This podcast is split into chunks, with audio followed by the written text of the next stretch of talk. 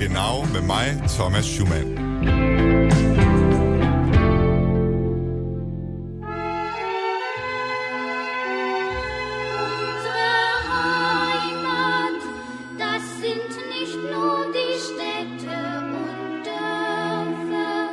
Guten Abend, meine Damen und Herren. Internationale Beachtung für Rede Erich Honeckers auf zweiter Tagung des Zentralkomitees. Ziele zur und darüber hinaus bestehen. Ich schlage vor, das Glas zu heben und zu trinken auf unseren Nationalfeiertag, den 14. Jahrestag der Deutschen Demokratischen Republik.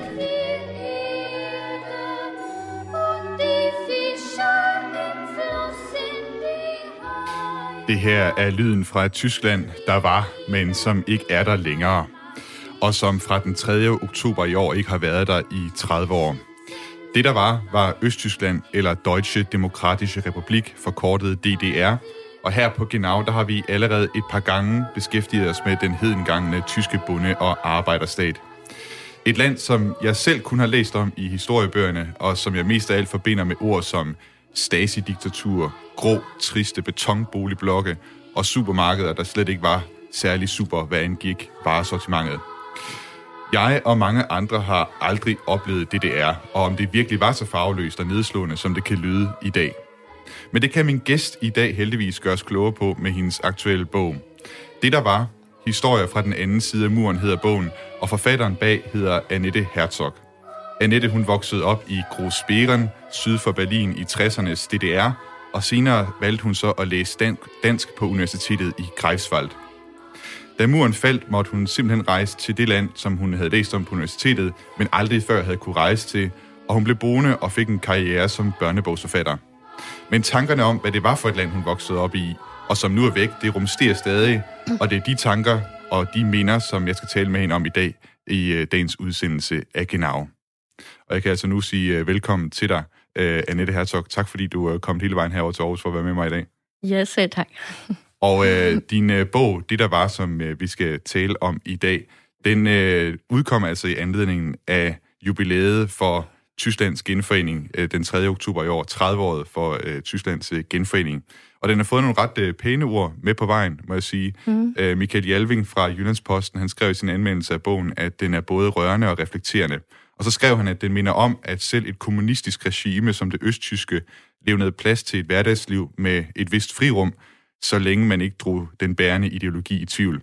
Mm. Og som jeg sagde her i indledningen, så forbinder jeg selv mest af alt det, det er med diktatur og så trøstesløse betonboligblokke. Skrev du simpelthen den her bog for at give folk som mig, der ikke selv har oplevet det, det er et andet billede af, hvad det var for et land? Ja, det kan man godt sige. Mm. Fordi lige, lige uh, siden jeg kom til Danmark, uh, har jeg mødt den fordom, at det kun var gråt, kun var beton og overvågning og Stasi, og mm. det passer simpelthen ikke. Okay. Øhm, jeg synes i hvert fald selv, at det, det, det er en ret spændende bog. Nu, nu har jeg læst et uddrag af den. Mm. Øhm, og, og, og hvis, nyheds, hvis nu øh, jer derude, der lytter med her i dag, I også skulle få nysgerrigheden øh, piret øh, i løbet af vores samtaler, har nogle spørgsmål øh, til dig, Annette, om, om livet i DDR og dine tanker om DDR i dag, øh, så kan du altså sende en SM, øh, sms ind med et spørgsmål. Du skriver ind på 1424, og du starter beskeden med R4, et mellemrum, og så dit spørgsmål. Og jeg tænkte, uh, Annette, jeg vil simpelthen i udsendelsen her starte uh, ved begyndelsen, så at sige, med, med dit liv i DDR, og så uh, senere komme ind på nogle af de tanker, du har om den tyske genforening, for du har også været ude og, og hvad skal man sige, skrive en kronik om, om dit uh, syn på, hvordan det gik med den tyske mm. genforening. Men lad os prøve at starte ved, ved begyndelsen.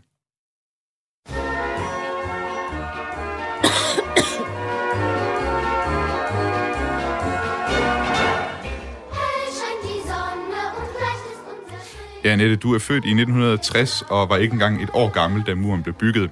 Du, din søster og dine forældre, de boede nærmest i skyggen af muren i Großbären, mm. lige syd for Berlin, en stationsby på omkring 3.000 indbyggere. Og så kan man sige, det var knap så meget en stationsby efter 1961, øh, da, hvor muren så spærrede for, tog, for togtrafikken ind til Berlin. Og der er en bestemt grund til at spille den sang her øh, i baggrunden, for det er nemlig en sang, som du er vokset op med yeah. i din øh, tid i DDR. Den hedder Hell Shine die Sonne, og omkvædet, det lyder sådan her. Pionerer, kom med, lad os gå fremad. Pionerer, syng, eller syng med og vink med flaget. Vores vej fører hen mod morgenlyset. Vi er stolte af at være pionerer. Ja. Med her.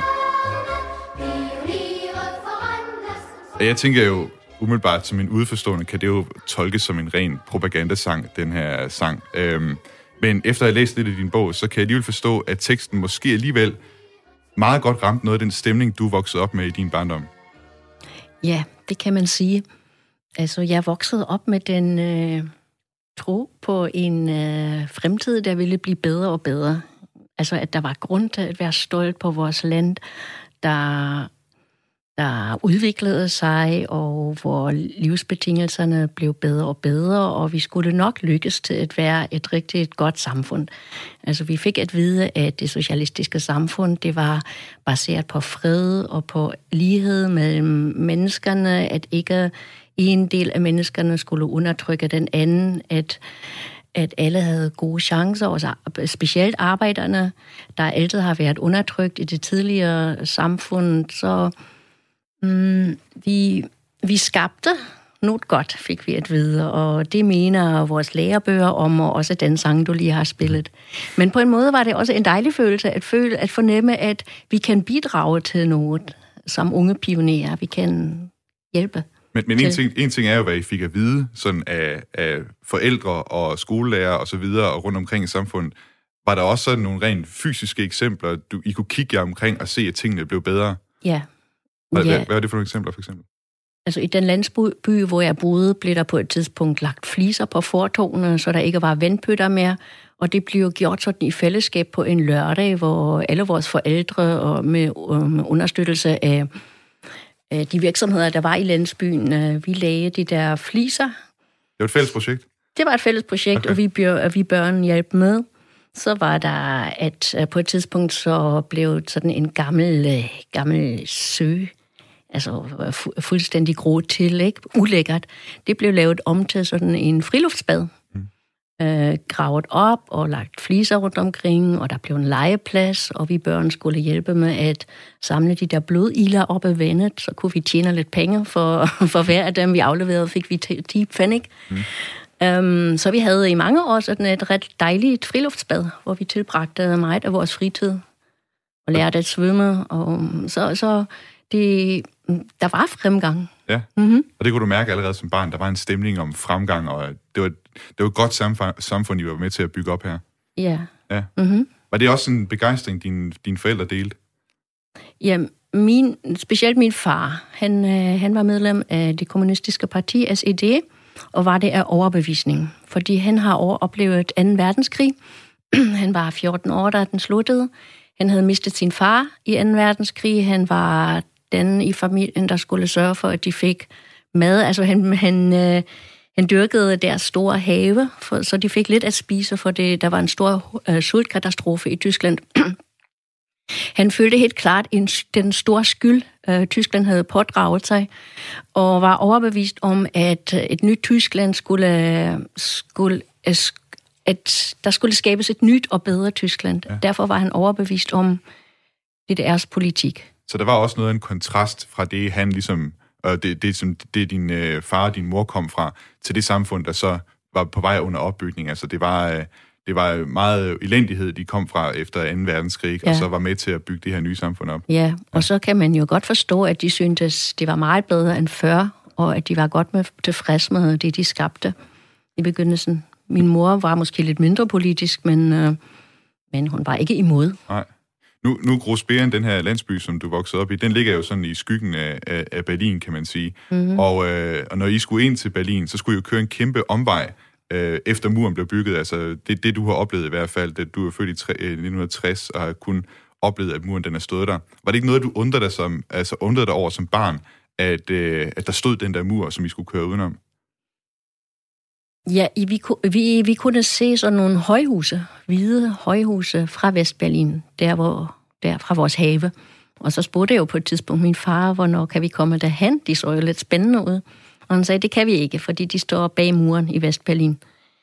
Men for det jo så at vide sådan lidt i små passioner som barn, så spurgte jeg, hvorfor, øh, hvorfor er den mur der? Og jeg kan tydeligt huske, hvordan han forklarede, at der var, der var stadigvæk nogle onde mennesker på den anden side af muren, og øh, de ville krig.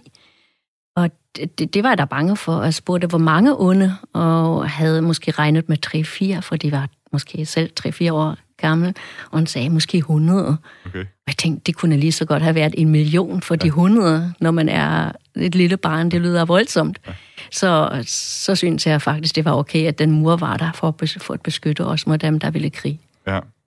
Du skriver også i din bog, at, at børn altså, kunne manip- altså kan manipuleres uden den mindste chance for at opleve det. Ja. Hvordan, hvordan ble, oplevede du selv at blive manipuleret som barn? Det, altså, det er jo det, at du ikke oplever det. Hmm. Det, det er bare det normale at, at man vokser op med at være pionerer, og at soldater beskytter os, og at vores republik gør noget rigtig godt for os.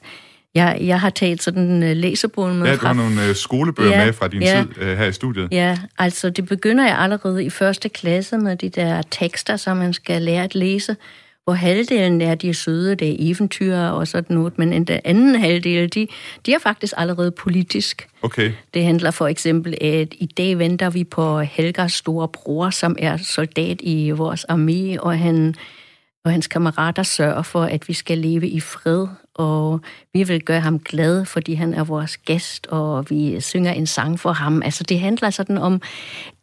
om så det er sådan lidt flettet sammen med, med ja. sådan både børnefortællinger, sådan som man altså, kan sige er mere harmløse, og så, så kommer der de her ting ind, som ligesom yeah. handler om, yeah. om partiet yeah. og om, om livet i det der, ikke? eller hvad skal man sige, yeah. om, om de statslige ting, som ligesom får en forhærdelse, går ud fra. Hele tiden, ja, ja. men man opdager det ikke. Nej.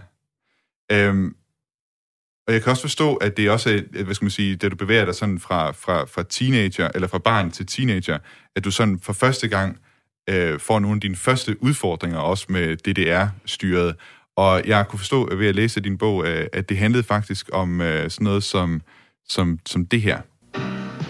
Even in a changing world, some things will never change, like the comfort of 100% cotton denim jeans. 100% cotton means soft, breathable comfort. And Wrangler makes them with a special no-fault process. Kan du ikke lige prøve at beskrive, hvad, hvad det går ud på? ja, du refererer nok til det kapitel uh, i min bog, der hedder Cowboybukser. Ja, uh, det gør jeg. Ja, det, det, det var jo ekstremt vigtigt, at man, øh, at man kunne, at man gik i et rigtigt par cowboybukser, og det skulle være de vestlige. Okay. Og der var dem i det der, der havde familie i Vesttyskland, og dem, der ikke havde, og jeg havde ikke. Ja. Dem, der havde, de fik jo sendt pakker, og de, øh, de fik indimellem lidt vestpenge, så man kunne gå i Intershop og købe et par lige eller Wrangler eller Levi's. Og, og Indus Shop, for dem, der ikke lige ved, hvad det er, det er ja. de her butikker, hvor man kan købe vestvarer ja. i Østtyskland. Ja, ja, men kun med vestpenge. Ja, mm. okay. Og øh, dem havde jeg ikke. Så min største drøm i min, ungdom, i min ungdom, det var sådan et par rigtige, øh, ægte vestkopperbukser, men så bare så meget bedre ud i dem. Så, var, var det også lidt et uh, tidligt ungdomsoprør med de her kopperbukser? Det er jo ikke oprør, men man vil, man vil se lidt moderne ud, og det moderne, det kommer jo fra Vesten. I vores øh, konsumvarehuse i Østtyskland havde de virkelig kun grimme bukser, specielt bukser. Ja. Øhm, så de der bukser, de spillede en stor rolle. Dem, der havde dem, de fik meget nemmere ved at score på diskoteker og sådan. de så bare bedre ud, ikke? Okay. Det gør man jo. Ja. Øhm, men jeg fik, ja, men jeg, så fik jeg et par på et tidspunkt, der havde et revne over knæet, fordi det var et aflagt par af nogle venner, og deres søn skulle ikke længere gå i dem. Og de sagde til mig, du kan måske klippe benene af og bruge dem som kortebukser, men uh, det, det kunne jeg ikke drømme om.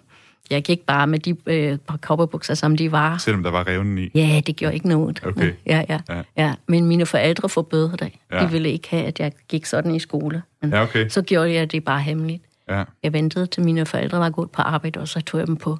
Og min søster gjorde det samme. Det er måske lidt ligesom også øh, andre unge, lad os sige, over i Vestpå, de har haft nogle udfordringer med deres forældre i forhold til at langt hår og sådan noget. Mm. Øh, at der var lidt i det. Ja. Øhm, den eneste grund, Annette, til at du og jeg i dag kan have den her samtale på dansk, det er så fordi, at du, øh, da du bliver lidt ældre, vælger, og, eller du, du, du læser dansk på universitetet i Greifswald mm. i, øh, i Østtyskland. Mm. Og nu ved jeg ikke øh, så meget om, hvor populær dansk generelt var i det der, det der men jeg ved én ting.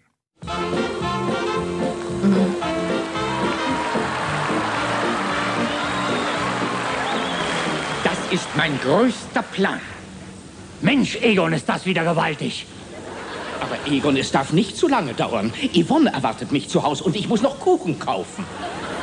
Øh, jeg ved, at Olsenbanden var voldsomt populært i DDR, og gaderne de lå simpelthen øde, når der udkom en ny Olsenbanden-film i Østtyskland. Det er i hvert fald det, jeg har fået fortalt nogle gange, når jeg har mødt nogle østtyskere.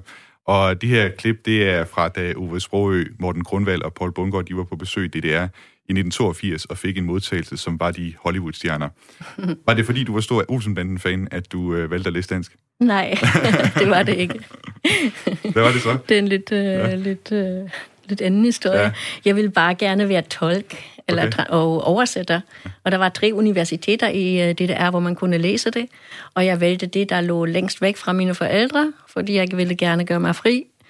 Og øh, så havde Greifswald også en øh, kombination, der lød attraktiv. Det var et skandinavisk sprog kombineret med engelsk, så to vestlige sprog. Okay. Vi, vi, vi ønskede så meget at komme lidt ud af landet, så det gav måske muligheden en gang i fremtiden at kunne komme øh, ud i verden som tolk eller oversætter. Ja, jamen, jeg tænker, hvad, hvad kunne man overhovedet bruge den der dansk uddannelse til i Østtyskland? Fordi man kunne vel netop ikke rejse til Danmark?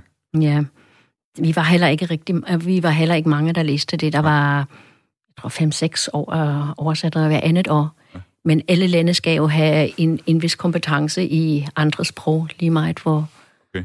Mm. Så men øh, der var, ikke, der var heller ikke mange arbejdsmuligheder, efter, efter at jeg var blevet færdig med mit studie. Nej.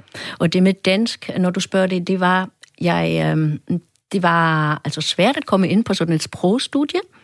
Så vi skulle bestå en optagelsesprøve, det gjorde jeg, men øh, så blev vi inddelt. Jeg ville nok selv have valgt øh, svensk, Aha, okay. fordi jeg vidste trods alt lidt mere øh, Sverige. Jeg havde læst Nils Holgerssons rejse med, med vildænderne, og men øh, vi havde ikke selv ret til at bestemme. Vi blev inddelt i grupper. Vi er simpelthen sat ind i bestemte grupper? Ja, du læser dansk, ja. og okay. Um, jeg kendte Olsenbanden og noget med skinke og ost, men ikke særlig meget mere. Og ja. jeg var bare glad for, at jeg ikke skulle læse finsk med okay. 16 grader. det lyder svært. De var ulykkelige, ja. dem der skulle det. Jeg kan også forstå, at det var mens du gik på universitetet der i Greifswald, at du begynder sådan lidt at tabe troen på det socialistiske enhedsparti, som styrer det, det er og marxismen. Hvad, hvad er det, der sker siden, at der begynder at, at komme huller i den her øh, forestilling, du havde om, om det, det er? Ja, altså jo ældre man bliver, desto mere kritisk bliver man generelt. Men det, var, det begyndte jo allerede lidt i gymnasiet, hvor vi havde sådan nogle eftermiddage med politinformation, hvor vi skulle sige de rigtige ting, og fremlægge og skulle huske, hvad partiet nu havde sagt ved det seneste partikongres, men altså, det kunne man bare leve med, ikke? Men øh, da jeg læste dansk, der var det så politisk et studie. Det havde jeg ikke regnet med. Jeg ville læse sprog, ja. men vi havde meget, meget øh, andet også. Mm, vi havde fag som problemer i den anti-imperialistiske klassekamp. Vi havde selvfølgelig marxisme-leninisme, det havde alle, der læste, men så havde vi også SED's historie og politiske og økonomiske problemer i Danmark, og bare for at nævne nogle. Ja. Og det eneste, du ville, det var egentlig bare at lære sprog? Ja. ja. ja og så ja. skulle du have alt det her, hvad skal man sige, den ideologiske... Ja. Gjorde I noget ved det på studiet? Altså var du... Ja. Ja. Ja, altså der, der var et tidspunkt, hvor vi, blev, hvor vi var flere, der blev trætte af det, fordi det gik på, på kostning af selve sprogundervisningen. Vi følte ikke, at vi, vi blev særlig gode til engelsk eller dansk. Og øh, så sagde vi det til studieadministrationen, og så en aften kom der um, en af de der ledere, um, uddannelsesledere i vores kollegium og indkaldte til et møde, og det var meget, meget ubehageligt, fordi øh, så begyndte han pludselig at brøle øh, og råbe, og var virkelig fred over, at vi kunne tillade os at kritisere det, og sagde, at vi var, vi var, vi stod, altså i vores arbejde ville vi blive blive konfronteret med um, klassefjend, mm. uh, og Danmark var et medlem af det kapitalistiske verden og NATO-medlem, så vi skulle ikke kunne gloser og ord, men vi skulle kunne det kommunistiske manifest uden ad. Det var simpelthen og, nødvendigt, mente de. Ja. De mente han, ja. og det, det, det var så ubehageligt og så grotesk, og det, det beskriver også hele stemningen og atmosfæren, der var på det fakultet. Ja. De hele, altså med ganske få ud, øhm, udtalt, udtalt, undtagelser, undtagelser ja. så var led, ledelsen medlem af det kommunistiske parti, og de var sådan altså betonkommunister, ja. ubehagelige, cynisk. Vel også en del statsmedlemmer og sådan noget. ja. fra. Mm. Ja. Og nogle af vores studiekammerater, de var også delegeret fra Indenrigsministeriet. De, der vidste man også, at nogle af dem er fra Stasi. Det, nej, det, det var ikke et godt studie. Nej. Og jeg ville gerne have valgt noget andet, men det kunne man ikke i det der er, at bare afbryde sit studium og starte et nyt. Det var umuligt. Man var låst fast simpelthen. Ja, ja. Men, men DDR får jo så også som bekendt sin ende i 1989, og, mm. og på det tidspunkt, der bor du så faktisk i Berlin ja. øh, sammen med din mand på det tidspunkt. Mm. Og du øh, ser faktisk med i fjernsyn den 9. november øh, 1989, den skæbnesvanger dag, da muren falder. Og jeg tænker, øh, det kunne være fint at have din historie med også, øh, når du nu var så tæt på begivenhederne her. Og du ser simpelthen med i fjernsynet, da øh, Günther Schabowski, han, øh, hvad skal man sige, han kom med den her skæbnesvangre øh, udtalelse på pressekonferencen den aften. Das tritt nach meiner Kenntnis ist das sofort. Unverzüglich. Ja, han kommer altså på pressekonferencen til at sige, at DDR's nye rejseregler, hvor østtyskere uden videre kan rejse til Vesttyskland, de gælder med øjeblikkelig virkning. Og du sidder altså der i lejligheden med din daværende mand i Berlin og ser nyhederne om den skæbensvangre pressekonference. Hvad skete der så? Ja, vi sad der også sammen med nogle venner, og vi hørte det, og vi tænkte, at det kan ikke være rigtigt. Og men samtidig viste tv-kanalerne jo, hvordan folk løb til muren. Og muren lå ikke så langt fra vores øh, lejlighed, måske to kilometer. Vi havde fire børn på det tidspunkt, og min yngste datter var tre måneder. Ja, ikke ja. engang. Men de sov, og vi gjorde noget, der, øh, der er egentlig udtilgiveligt vi, vi, vi tog bare afsted og, og løb med alle de andre over på den anden. I kunne ikke holde jer tilbage i lejligheden? Nej, Nej vi tænkte, det var måske øh, den eneste aften, hvor det var muligt at se ja. Vestberlin, som havde været aflukket for os. Vi har aldrig været der ja. i 30 år. Og øhm, så vi løb med derover øhm, sammen med en masse andre. Det var helt fantastisk. Det var helt vildt. En helt stor oplevelse. Men samtidig kan du måske forestille dig, hvilken uro jeg havde i kroppen, ikke? Mm. Altså mine børn, eller vores børn, de sov jo heldigvis øh, normalt ret godt, så vi kendte dem jo også lidt, men, men alligevel, vi, vi bevægede os rundt i en fremmed verden. Altså, mm, hvad, hvad, hvad, hvad, hvad er for nogle indtryk så stærkest i dag fra, fra den tur over i Vestberlin, den første tur derover? Altså, masser af mennesker, mørke, det var november og koldt, og øh, der er folk, de falder hinanden om halsen, og trabi, trab, trabander med i menneskemængden, og så, så øh, vi kørte også med, med metroen i Vestberlin, og jeg var bange for, at jeg kunne blive sløbet, snuppet af en kontrollør, fordi jeg havde ikke nogen billet. Ja. Øh, øh, og så, på, så mødte vi endda øh, min mænds bror og hans kone, de havde gjort det samme, efter let deres børn alene. Der var rigtig mange okay. øh, forældre, tror jeg, der, der gjorde det samme. Der er mange børn i Østberlin på det tidspunkt, der, der ja, sov alene. Ja, ja. ja, det tror jeg. Ja. Ja, ja. Men øh, jeg var urolig. Altså, ja. så længe var vi der heller ikke. Måske to timer, så tog vi tilbage. Og min mand havde lidt, lidt vestpenge i lommen, ja. fordi han havde øh, været i Vestberlin okay. før til sådan en begravelse. Han, der havde han fået lov. Og han købte sådan en døner kebab på vejen tilbage. Var det første gang, du fik det? Jeg, havde, jeg vidste ikke engang, hvad det var. Men han vidste det, og jeg var lidt sur over, at han brugte de der værdifulde vestmark til at købe noget, noget så letterligt som mad. Men øh, da jeg smagte den, så var jeg overbevist om, okay, det var det, var det alligevel værd. Og så købte han også en Cornetto-is og en øhm, Coca-Cola. Og det havde jeg faktisk glemt, men da jeg spurgte mine børn mange år, mange år efter, hvad husker I fra den net? Så sagde de, at I kom hjem og vækkede os. Mine, det var tvilling, de, mine tvillinger, de var 10, nej, hvor gammel var de? De, de var syv år på det tidspunkt. Ja. Og så sagde de, ja, øh, I fortalte, at I havde været i Vestberlin, og vi sagde, det er løgn, det går ikke. Og så, men så gav I os en cornetto-is og en Coca-Cola som bevis, og okay. så var de overbevist om, at det må da være rigtigt, ja, okay. den historie. Det var ikke bare noget, I havde fundet på at være derovre? Nej, nej. nej. Og der skete heller ikke noget med børnene. De sov også stadigvæk, da vi ja. kom tilbage. Og det var heldigt. Ja, ja det var det. ja. ja, og altså murens fald, det var altså så også enden på, på dit liv i Østtyskland, og så starten på den tyske genforening, og samtidig også din øh, vej øh, mod Danmark, hvor du så har boet de seneste 30 år. Det er jo lidt sjovt, du har haft 30 år, så at sige, på, på, på hver side af muren.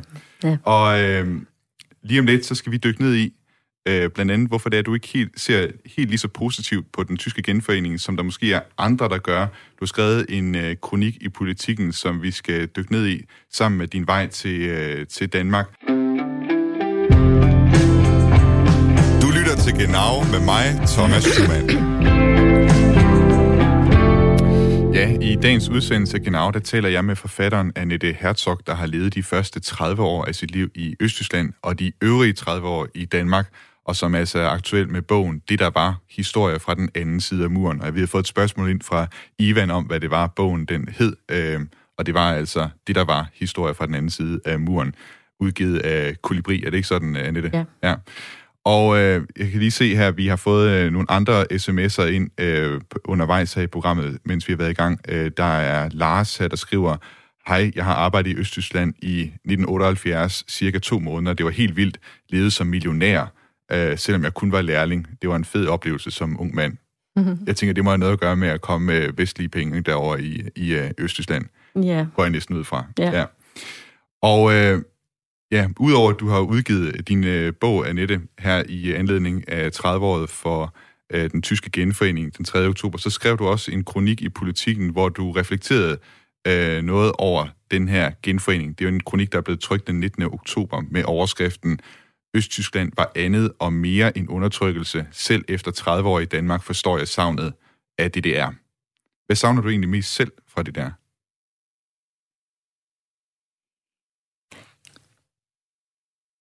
Det, der var godt, øh, det var en følelse af tryghed, og at man ikke behøvede være at bange for, at, det, at man ender på en bænk i parken.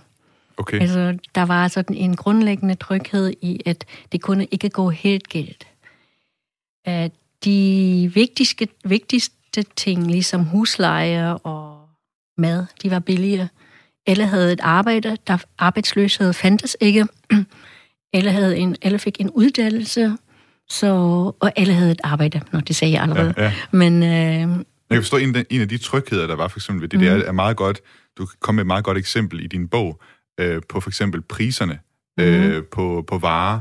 I alle de 30 år, du boede i Østtyskland, så forandrede priserne sig aldrig. Nej. Kan du stadig huske priserne på nogle af dagligvarerne? ja, ja, det kan mange. Ja, hvad koster tingene? En, en bolle kostede 5 pfennig, og en, en rulle øh, bolcher 8 pfennig, sådan ja. små citronbolcher, eller en sko, et skoleklædehæfte 10 pfennig, og et brød kostede 93 pfennig.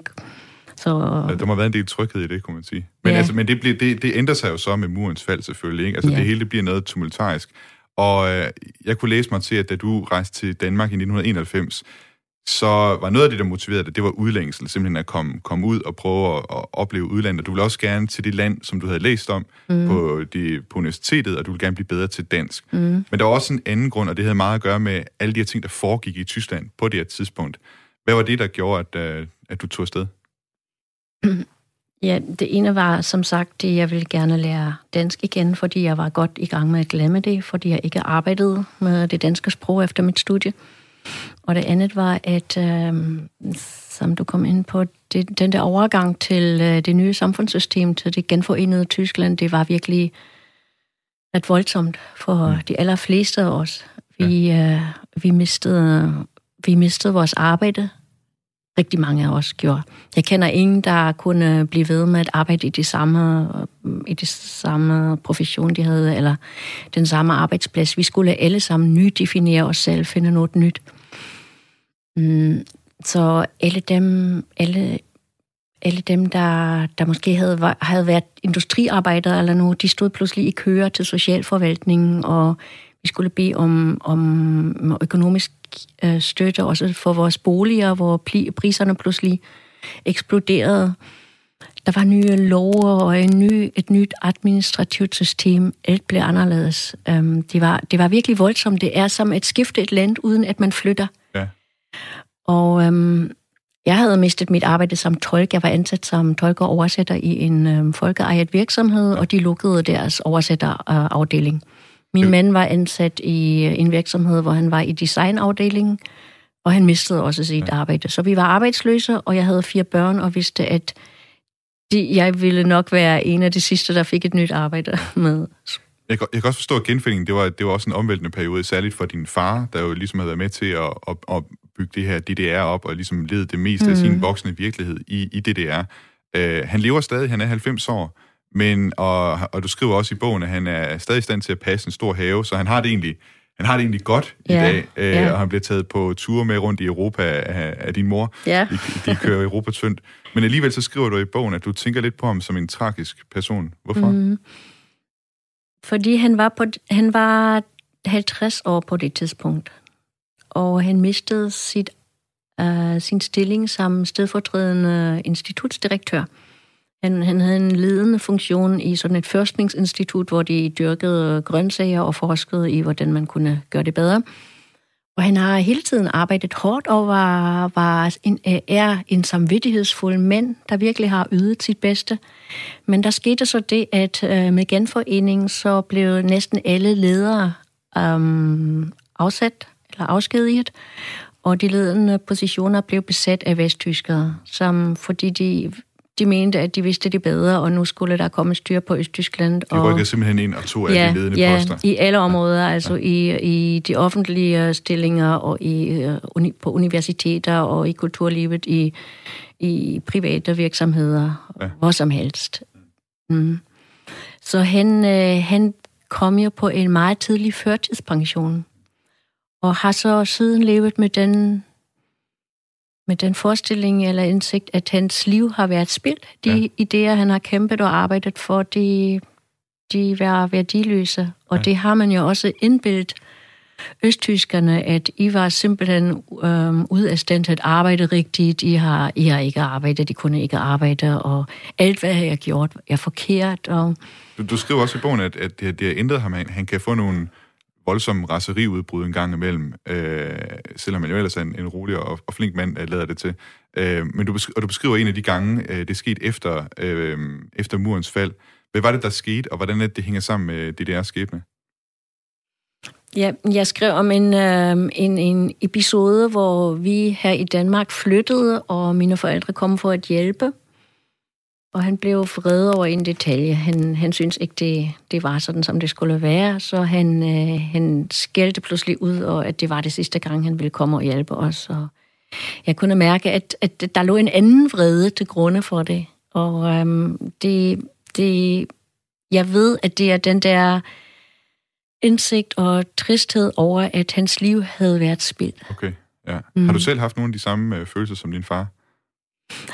Jeg var 30 år på det tidspunkt, muren faldt, så vi, vi, altså dem i min generation, vi var unge nok til at finde noget andet, og for os var der også øh, store muligheder. Det, det var jo ikke øh, jeg vil, det var jo ikke kun skidt, der var også nye, helt nye muligheder for at rejse, for at få en ny karriere, for at måske finde et mere spændende arbejde, for alt muligt. Det var, det var jo godt for rigtig mange, også specielt for de veluddannede og dem, der var fleksible der, der, det var ikke kun mig, der forlod det, der er mange andre flyttede til Vesttyskland eller til USA og fik virkelig også spændende karriere. Ja. Men, mm. men, men der er også lige så mange, der ikke var i stand til at omstille sig til det nye. Ja. Um, som, som aldrig kom på banen igen. Aldrig fik et ordentligt arbejde igen, ja. eller var for gamle og gik på førtidspension alt for tidligt. Um, som man jo også har hørt meget om sidenhen med den arbejdsløshed og sådan noget, der har været i, mm. Øh, i Østtyskland efter murens fald. Øhm, nu hører man, når man taler om, om genforeningen, og vi havde jo selv i anledningen af, af 30-års jubilæet for genforeningen også talt med nogle tysker til vores udsendelse der, der, der oplevede øh, den her periode. Og det er jo ret forskelligt, når man taler med dem, sådan hvad det er for oplevelser, de havde. En af dem, som vi talte med, det er Joachim Gauck, altså ham, der senere hen gik hen og blev Tysklands forbundspræsident, og som jo var aktiv i, øh, hvad skal man sige, oppositionsbevægelsen der i, øh, i genforeningsåret. Og jeg skal lige, jeg vil lige spille et klip her med, hvad det var, han sagde blandt andet i det interview, vi havde med ham. Mir war so wunderbar zumute, dass wir endlich Bürger sein konnten, dass wir europäische Bürger sein konnten mit dem Recht, die zu wählen, wirklich auszuwählen, die uns regieren sollten. Ja, han siger altså, at han var uendelig glad for i den her periode, det omkring øh, det første frie valg i DDR, at han kunne være europæisk borger og være med til at vælge dem, som han gerne vil have til at styre landet. Altså det er jo en eufori, eufori han beskriver, og det er jo også en, som man blandt andet også lidt så i, i nogle af de demonstrationer, der foregå, foregik ved det her tidspunkt. I, øh, I din kronik i politikken, der skriver du blandt andet, at du var chokeret, da folk ved demonstrationerne de begyndte at råbe, vi har sendt egen folk, i stedet for, vi har sendt das folk. Hvorfor var det et chok? Og, og kan du måske også lige prøve at beskrive, hvad, hvad, hvad, hvad er det for nogle slagord, der lige pludselig ændrede sig? Ja, det, det var jo virkelig et, et vildt år. Øh, alle de der demonstrationer, der tog til i kraft og styrke. Men øh, jeg og mange af mine venner, vi har da hele tiden regnet med, at det gik ud på at reformere det, der er. At skabe ikke at afskaffe det? Nej, nej, overhovedet ja, ja, ikke. Ja. Ikke i starten. Um, det, det skete bare senere. Hmm. Vi ville bare have et mere demokratisk land. Vi ville gerne have forandringer, så det holdt op med at være så stagnerende og frustrerende hverdagen, og, og vi, ville, vi ville ændre vores land til det bedre. Så det var jo en voldsom kraft i befolkningen. Øhm, det, føltes, det føltes så dejligt, at man pludselig var så stærk, når man holder sammen. Men så de der råb var i begyndelsen, vi er das folk. Det betyder, vi er folket. Og det, det var ment som, det er os, der bestemmer. Det er ikke regeringen, der, der skal bestemme på folkets vegne. Det er os folket, der skal bestemme. Men den, den, den parole, den blev pludselig ændret til, vi er sådan egen folk. Vi, blev, vi er et folk. Et altså folk. Under, underforstået, ja. vi er et, et folk hele Tyskland. Ja, ja. ja. Men hvorfor er det så chokerende? Jamen, det, det var slet ikke det, jeg havde tænkt mig, at det okay. skulle ende med alle de der demonstrationer. Vi ville jo bare have en, en anden, du, det der er. Vi... Du, tænkte, du tænkte på det tidspunkt, at der skulle fortsat være øst, øh, østtyskere og vesttyskere, altså som, ja. som to forskellige folk, to forskellige ja. lande i virkeligheden. Ja, ja, ja. ja. Okay. Vi ville ikke afskaffe os selv. Nej. Vi havde jo lige prøvet at tage magten i vores egne hænder. Ja. Øh, det skulle vi da bare fortsætte med, i stedet for at blive overtaget af Vesttyskland, som det så endte med. Ja, du skriver også i din kronik der i politikken, at, at Vesttyskland blev den historiske vinder, og kunne derfor diktere betingelserne for, hvordan det genforenede Tyskland skulle se ud. Mm. Mener du dermed, at det også var Vesttysklands skyld, at det gik, som det gik, det her med, at mange de endte med at blive arbejdsløse, og, og der også kom en del elendighed ud af det for en del mennesker? Jeg vil jo ikke tale om skyld. Mm. Men det var sådan, at der var... Det, når man hører genforening, så, hører, så associerer det, at det er to ligeberettigede partner, der, der begge kommer med deres idéer og øh, gode ting. Men i virkeligheden var det jo en historisk vinder, og det var Vesttyskland, og Østtyskerne havde jo selv stemt for at blive genforening. Det var alligevel den store flertal, der, der ville det til sidst. Så vi var taberne. Vores samfundsmodel havde tabt mm. øh, konkurrencen mod det kapitalistiske samfund. Kommunismen havde tabt mod kapitalismen. Ja, ja, ja. ja. Så det var vesttyskerne, der ligesom kunne diktere, på hvilke betingelser det skulle foregå, så vi blev bare en kopi af Vesttyskland, og det kunne ikke gå stærkt nok. Og det var det, jeg kritiserer, det er den hastighed, det foregik med. Mm. Okay. Altså, det gik simpelthen for hurtigt, man skulle have haft en længere proces ja. i, i det ja. her forløb. Ja, og ja. selv vesttyske sådan organisationer, de advarede os i den tid. Ja. Pas på, at det ikke går for stærkt. Pas på, fordi jeres virksomheder er ikke rustet til konkurrence. Uh, vi havde jo planøkonomi, og vores virksomheder var gamle og mange gammeldags. Men de sagde også, at jeres huslejer vil eksplodere. Pas på, um, og alt det der skete, fordi mm. det kunne ikke gå stærkt nok. Ja. Mm. Altså, som sagt, der er jo en del forskellige syn på øh, DDR, alt efter hvem det er, man spørger øh, mm. fra Østtyskland, ikke? Ja. Og en anden, jeg har talt med, blandt andet til den her udsendelse, vi lavede om, om den tyske genforening, øh, det var historikeren Stefan Wolle fra DDR-museet i Berlin. Mm. Øh, og han var selv en af også dem her, der deltog i demonstrationerne mod, øh, mod systemet. Øh, ja. Og så var han også med til at afdække Stasis metoder, da Stasi-arkiverne blev øh, åbnet for offentligheden. Og han øh, sagde sådan her om, hvorfor det var, at DDR kollapsede, hvad det var, der gik galt med DDR. Warum ist das System zugrunde gegangen? Weil eine moderne Gesellschaft braucht Freiheit, braucht Regularien, braucht Diskussion, braucht Debatten, braucht Kritik, braucht Risikobereitschaft, braucht eigenständige individuelle, individuelle Überlegungen und auch den Mut dazu, diese Überlegungen vorzubringen. Und eine Gesellschaft, die das über Jahrzehnte alles abtötet, die ist dem Untergang geweiht.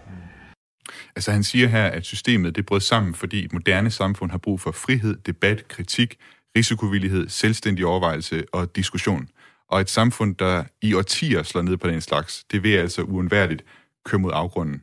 Er det også sådan, du ser på det? Er det også øh, ja. din analyse af, hvorfor det ja, var de der... jeg er fuldstændig enig. Okay, ja. ja. Og netop det var jo ikke muligt. Regeringen ville bare ikke høre kritik. Vi kunne ikke sætte spørgsmålstegn ved, øh, hvordan vores system var opbygget. Men det, det var netop det, vi gerne ville ændre, og ja. pludselig havde en chance. Ja. Men, men det, der, det, der så undrer mig måske lidt, det er, altså, du siger, at, at Vesten gik for hurtigt ind. Vinder, øh, Vesten var vinderne i det her, gik ind og ligesom øh, afsat alle folk i øh, forskellige ledende poster og sådan noget. Øhm, og, og du vil selvfølgelig ikke sige, at det, det, det er Vestens skyld, men alligevel er det ikke mere DDR-regimet, man skal kigge på, at det var dem, der i virkeligheden, fordi de havde øh, undertrykt samfundet i så lang tid, de har undertrykt den frie, øh, hvad skal man sige, øh, frihed og sådan noget. Det er ligesom dem, der havde øh, hvad skal man sige, fået, fået systemet til at, at rådne, om man vil, eller hvad skal man sige, fået samfundet til at rådne på en måde. Er det virkelig ikke der, der man skulle kigge hen? Ja, du har jo fuldstændig ja, ret, ja. At, at de har de er skyld i, at øh, den der tankegang om et nyt samfund øh, faldt sammen. Jeg tænker, jeg tænker bare på, om det overhovedet kunne være gået anderledes. Altså med, med, det, med det, man stod med, med over årtier, og har haft sådan et samfund, hvor det er, at, at tingene de er, blevet, de er blevet holdt nede på den måde. Ja, når, man, når jeg kigger tilbage nu, mm. så tror jeg også, at det var en naiv tanke, at vi kunne have reformeret vores socialistiske system. Ja. Fordi det har de andre socialistiske lande, de østeuropæiske lande, jo heller ikke gjort. Alle blev kapitalistiske og med markedsøkonomi.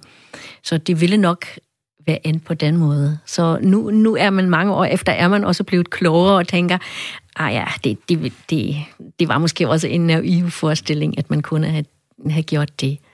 Men øh, man kunne i hvert fald have forhandlet bedre, sådan at også østtyske ting, altså de gode ting, øh, det der er, øh, var blevet en del af det, af det øh, sammenlagte Tyskland. Hvad, hvad skulle det være, man skulle have bevaret? Ja, der var, der var jo trods alt opnået mange gode ting. Jeg tænker for eksempel, det første, der falder mig ind, det er, at kultur var noget, der var tilgængeligt for alle, fordi det var billigt. Teaterbilletter, bøger, biografer, det kostede jo næsten kun symbolske beløb, så ingen var udelukket fra det, for eksempel. Jeg var rystet, da jeg kom til Danmark og så, hvad priserne er for en biografbillet eller en bog. Så det, som jeg sagde, at øh, tingene var, de vigtige ting, de var billigere, og at der ikke var arbejdsløshed. At man kunne føle sig tryg. Um, men jeg tænker bare, at, at det ikke noget, der kun kan eksistere i sådan et ja. i sådan et system, der, hvor der er planøkonomi? Ja. Altså, Ja. Er det, altså det, det er kun noget, som du kan have i sådan et system, og, og det system, det er virkelig rådent? Ja, det, ja. det er selvfølgelig rigtigt, ja. at nogle af de ting, de ja. er forankret med et samfundssystem, ja. og de kunne måske ikke have overlevet i et ja. kapitalistisk system. Men alligevel sådan noget som kultur, det kan jo støttes af staten for eksempel ja. også.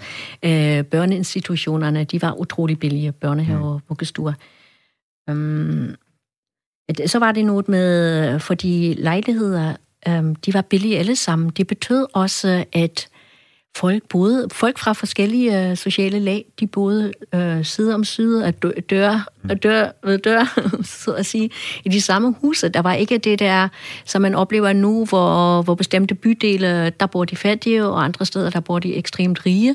Så en læge kunne sagtens bo uh, ved siden af en, en ren, rengøringsassistent, ved siden af en ingeniør, ved siden af en industriarbejder, og de, de snakkede sammen, holdt fester sammen, eller... Uh, var, var der ikke noget med partitoppen, der havde sin egen en lille øh, enklave uden for Berlin eller et eller andet. De havde deres egen lille by, jeg kan ikke huske, hvad den hedder, Waldlitz eller sådan Ja, Waldlitz. Ja, ja. Men, men ved du hvad, jeg var der og så det bagefter. Ja. Det var så beskedent i forhold til, øh, hvor ma- hvordan mange andre bor. Det var ja. slet ikke noget specielt. Nej. Ja, de havde åbenbart nogle butikker, hvor de kunne købe lidt bedre ting og andre ja. ting, men de, de levede faktisk ret beskedent alligevel. Ja.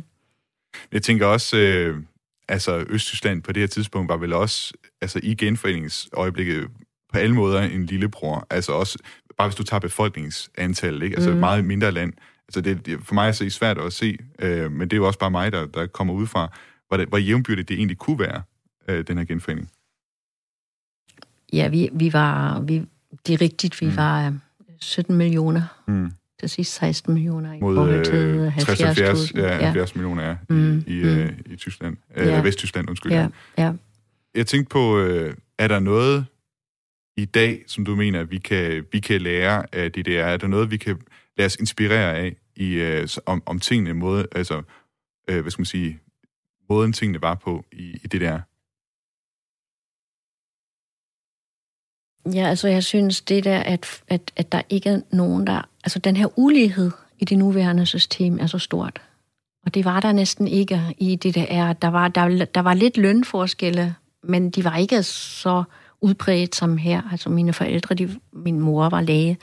Måske tjente hun 2.000 mark, og en sygeplejerske måske 600. Jeg er selv som tolk. Jeg tjente 1.200, så det er overskuelige forskelle, ikke? Mm, så var der noget med konsum. Altså ja. den der enorme overkonsum, vi har nu, det, det forstyrrer mig voldsomt i vores Der kunne vi lære noget af det, det er.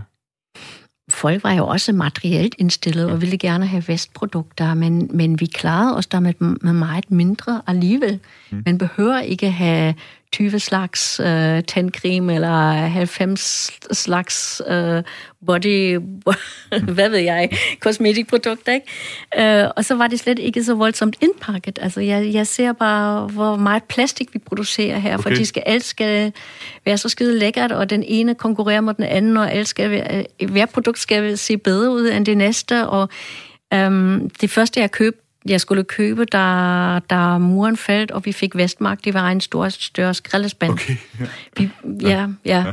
ja. Simpelthen fordi, at øh, der var så meget indpakning. Ja. I, i Vesten, ja. Helt vildt meget mere. Ja. Mm-hmm. Og alt, alt er tilgængeligt nu, og der er sådan en overflod, og at, at hele systemet er opbygget på, at vi skal konsumere og konsumere og konsumere og købe, købe, købe, at det hele er vækst. Altså, jeg vil også sige øh, personligt, en af de ting, som jeg måske synes, når jeg laver de her programmer om DDR, så en mm-hmm. ting, øh, der sker for mig, det er, at jeg får de her sange på hjernen. Mm-hmm. Øh, de her pionierlieder. Altså, du, for eksempel, du har været med at, til at synge de her ungdomssange, der var for den gang, og de var jo meget sådan øh, positive, kan man sige. Og der var, mm. der var en mhm. positiv gejst, kan man sige. Ja, ja. Det, det, det er også rigtigt. Altså, man havde lidt den fornemmelse, at det gik fremad. Ja, ja. Det senere, at jeg indså, det var ikke, der var ikke det økonomiske fundament for alle de der forbedringer, der skete hele tiden. Men som ung menneske havde jeg den fornemmelse, at tingene faktisk blev bedre. Der blev bygget lejligheder til alle. Øhm, fra hver partikongres til det næste blev der lovet forbedringer for familier og for, for, for kulturelle ting osv. Så, videre. så man havde en, en fornemmelse af fremgang. Og det var baseret på på en økonomi, der skræntede, så på den, på den måde bidrog det jo til, at øh, økonomien ikke, ned, ja. ikke ja. holdt. Men øh, bare den der følelse, at, at tingene sker, og det bliver bedre, er ja. rigtig dejligt. Det er ja. dejligt at have oplevet det. Det kunne, vi godt, det kunne vi godt bruge i 2020, synes jeg. Siden jeg kom til øh, Danmark, altså jeg, jeg kan kun huske nedskæringer. Ja. Ja. Hele tiden. Ja. Mm. Hvis nu du fik muligheden for at tage dine yngste børn med tilbage til en dag i DDR, hvad vil du så vise dem?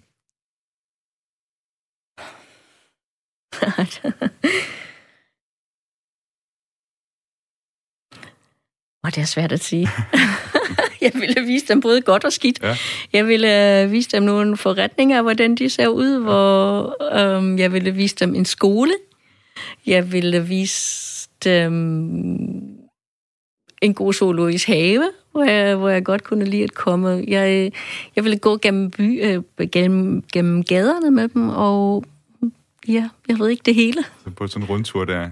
Er ja. der noget særligt ved gaderne for den gang, du sådan, øh, husker, der, der, der er særligt?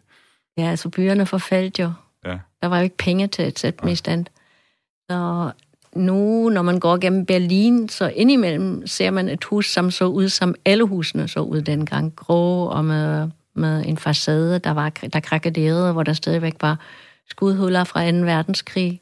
Og så står man der og tænker, oh, sådan har hele byen så ud og set ud dengang. Men ja. det lagde man ikke mærke til, fordi det var det normale. Ja. Lige her til sidst, vi, vi nærmer os øh, de, det sidste minut cirka af, af Genau her. Øh, kommer der mere om, du er jo børnebogsforfatter, har udgivet mm. omkring 50 øh, børnebøger, øh, og så har du så udgivet den her bog om, det hedder Det, øh, det der var øh, om, om din tid i øh, DDR. Kommer der mere om DDR fra din øh, pind i fremtiden? Ja, der kommer, der kommer også en børnebog okay. øh, på Dansk Lærerforeningens forlag, der hedder På vores side af muren. Ja. Og den handler kun om min ungdom, indtil jeg følger øh, 15 år. Ja. Og øh, Den er øh, meget smukt illustreret. Også en østtysk veninde, som også kender Østtyskland og kan fange gejsten. ja, mm. okay. Ja. Og øh, hvis man skal have den her bog, hvor, hvor kan man, øh, altså den bog, som vi har talt om i dag, øh, det der var, hvor, hvor det, kan man få fat i den? Men man kan bestille den i alle boghandlerne og på internettet. Okay, mm-hmm. så den, øh, den er derude, ja, hvis, øh, hvis man er den. Ja, den er ikke på bibliotekerne endnu, men jeg håber, den kommer snart. Annette Herzog, øh, børnebogsforfatter og opvokset i øh, Østtyskland og så 30 år i Danmark. Tak fordi du har været med i dag og talt med mig. Det har været rigtig spændende. Det var en fornøjelse, tak. Ja. Og så vil jeg sige øh, tak til alle jer lyttere derude, som har lyttet med i dag, og også de øh, sms'er, som er kommet ind. Genau er som altid lavet af mig, Thomas Schumann, og min kollega Jeppe Susted og min praktikant Frederik Ingemann Lyne. Hvis du kunne tænke dig at lytte til Genau igen, så vil du gøre det på næste tirsdag samme tid, samme sted. Og hvis du skulle have lyst til at lytte til nogle af vores tidligere udsendelser, så kan du finde dem inde på Radio 4's hjemmeside, eller på øh, diverse podcastplayers, Apples eller Spotify's podcastplayer. Og hvis du har rigsros, kommentarer eller spørgsmål, så send dem til genafsnabel radio4.dk. Indtil vi høres ved igen, så vil jeg bare sige, ønsker en god uge.